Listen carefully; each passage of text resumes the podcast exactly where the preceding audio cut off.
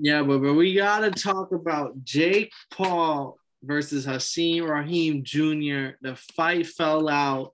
I'm gonna throw it to Marcus first because that's a Jake Paul fanboy. Let us hear from the Jake stand side. What's Yeah, going on? Hey man, I feel like this is one big mess, bro, and it sucks because I mean I feel like it's both sides you can blame for real, and like we don't really know the details because we're just going off of what we see and hear, so we'll we'll really never know for real. But man, my boy Jake was trying to slime dude and trying to bring down this big ass heavyweight and make him drop so much weight. What what two three weeks four weeks. 30 pounds in like three, four weeks. and like bro and like dude's dad's a heavyweight so it's like this kid this kid was brought up to be a heavyweight. He's you know what i'm saying? Like he's never had plans to be at lower weights. His in his mind he's always been a heavyweight and he was going to be a heavyweight. So he's probably never really 205 never even spoke to him before.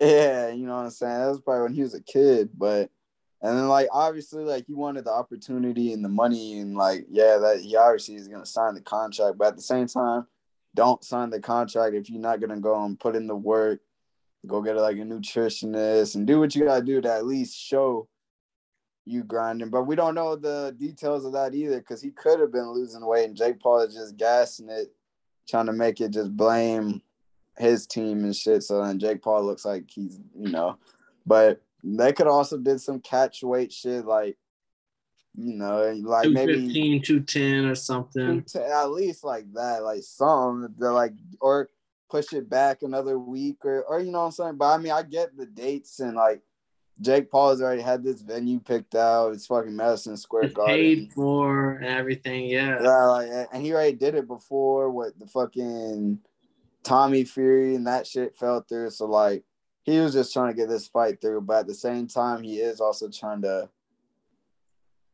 you know, trying to snake, man. That's what that's what. But he's also playing the how about- boxing rules. I'm gonna ask that boy Kev now. How do you feel about this fight falling through? Because I know you've been seeing a whole. You've been doing your own independent research without even having to do research. Like everyone's been talking about it.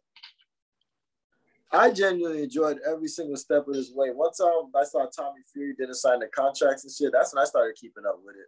And cause like you saying, we don't know. How I know exactly what happened.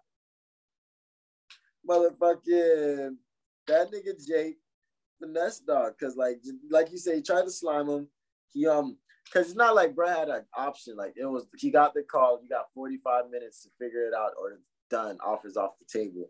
And Jake was trying to be smooth because he knew that he got he could um he could sell this fight like he could sell the Tommy Fury fight, and so Brad accepted it. And then he, I didn't know how much he weighed though at the time. I was like thinking that he only had to drop like ten pounds or so. No, because they said not only did he have to um make the weight in the amount of time that he had, he also was gonna get um re um re um he was gonna get the day of the fight he had to get weigh in he had to weigh in again so he couldn't be past like five pounds over or some shit like yeah, that. and then there was like some twist about That the was some rehydration. shit. That was real boxing shady shit. Because you don't ever see that with boxing. Yeah, like bro, he he drew up a perfect boxing contract, like you know, some slime shit, but he played by the rules.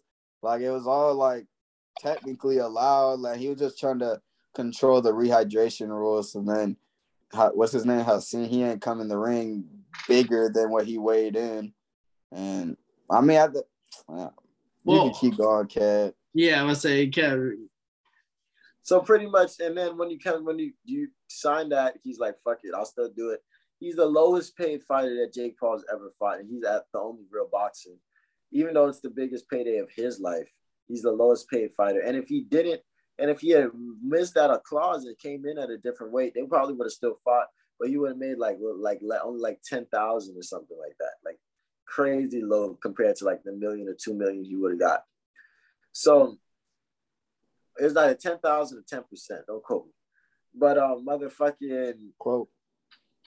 yeah, so like, and then when you look at the press conference, you see how they like talk to each other. You see that like the animosity is real, and like you're kind of playing smoke and mirrors. He's saying that the footage you're showing is this, but it's actually, but what actually happened was blah blah blah, but you're not showing that part and shit like that. How like he made you run away and all this shit, and like you're kind of maybe the nigga just didn't want to play that shit. Like he got tired. She's like, I'm not doing all this just for a check. Like fuck it, I'm straight. And like now at the end of the day, Jake Paul had to cancel this shit after it's all booked Madison Square Garden. So I think he's gonna bounce back from this. He's probably gonna book Nate Diaz after this. So like, yeah. but like this was probably his only chance that he was gonna sit down and fight a boxer and keep it on that perfect contract. Because like after this, nobody's gonna fall for the contract game probably, and like, go find Nate Diaz. You're gonna get a ball. You're gonna get a bag for it. I said it before and I'll say it again. Like the reason why he felt so heavy on the Tommy Fury fight, he felt so personally like, oh, you like he felt like you don't see boxers get that upset when fighters fall through. He did it because he already paid for the arena. He already paid for everything. And not only did he pay for everything, but he promised Amanda Serrano, hey, you'll get two fights where you cash out on your own money before you get the Katie Taylor rematch. But so since Raheem didn't like. I think he did it right. He was like, "Hey, bro, like fuck it. I'll make no money on this fight, and I'm just gonna fight you comfortably. I'm just gonna come in at a weight I feel comfortable with, and I'm gonna fight." And then as soon as Jake Paul found out that you're not gonna make the weight, you're not gonna follow what like what he pulled everything. And to me, that's like, oh, you like you scared. Like at that moment, I think you're scared of what Homeboy was gonna come into. Like Homeboy was said, "Fuck it, I'll make no money on this fight completely, and I'll just fight you straight up." And I think Homeboy was gonna beat him. Like, like, like, like it wasn't gonna be like what Jake Paul thought it was gonna be. Jake Paul, like, he's fighting UFC fighters that are making 10, 20, 30,000 dollars a fight. Raheem Jr. came from a heavyweight champion father. Homeboy got silk sheets already. He don't need the money.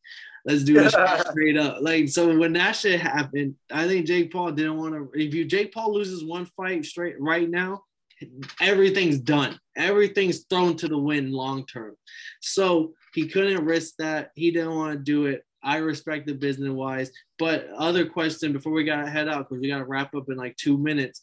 Amanda Serrano, she had a Katie Taylor rematch offered to her she declined it because Jake Paul supposedly told her you get two pa- like payday checks with me on your my next two undercards, and then you can do a Katie Taylor rematch. This first card pulled out, it didn't happen. Now she's making nothing. And then now she has to wait for another fight. Katie Taylor might move on. What like like how do y'all feel about Amanda Serrano? Now she got no belts and now she's stuck with Jake Paul. I mean, yeah, that kind of sucks. That's bad timing, but I think they'll try to bounce back. I don't know, man. That, that sucks because Katie Taylor could move on. Why would she wait? You know what I'm saying? Like, there's gonna be other opportunities there. But I mean, I think she's. I think Amanda Serrano's still gonna be straight on money. I think she's still gonna get her paydays, but that Katie Taylor fight that could be up in jeopardy. I don't know. Yeah, that's crazy. I didn't know that. I'm so glad you brought that up for the podcast. Like that's insane. I didn't think about. She's not only missing out. There's him doing that made them made her miss out on the bag, and she missed out on the fight that she. And, really and, Eddie Hearn had promised Katie Taylor rematch in Ireland, and like it would have been sold out immediately. She would have made so many pay per view points. Like the money was there. Especially we are already given that fight of the year, women's or men's, yeah. not for boxing that was fight of the year for boxing. So the rematch in Ireland would have been crazy. So like her now waiting possibly two years now that this first fight went through, it's gonna hurt that. And like, hey, you, you chased the bag and you got burned. You should have chased the legacy, my my girl. Facts. I was about to say my guy. That's tough. I'm not gonna lie. I just think it's funny because Jake Paul was definitely gonna lose. I'm not gonna lie to you. So like I wanted to see how his um how his um how you would have been able to bounce back from that after like Jake the, Paul is gonna have to he thing is, bro, he's gonna have to step up eventually. Like he's gonna have to, you know, take on that that that risk and uh, you you know you wanted everyone to call you the real boxer. You you in the field now, like you you deep in there now, so boy gotta step up. No, we'll see. Well, this saga will be continued later on. It ain't over yet. Hell yeah, man.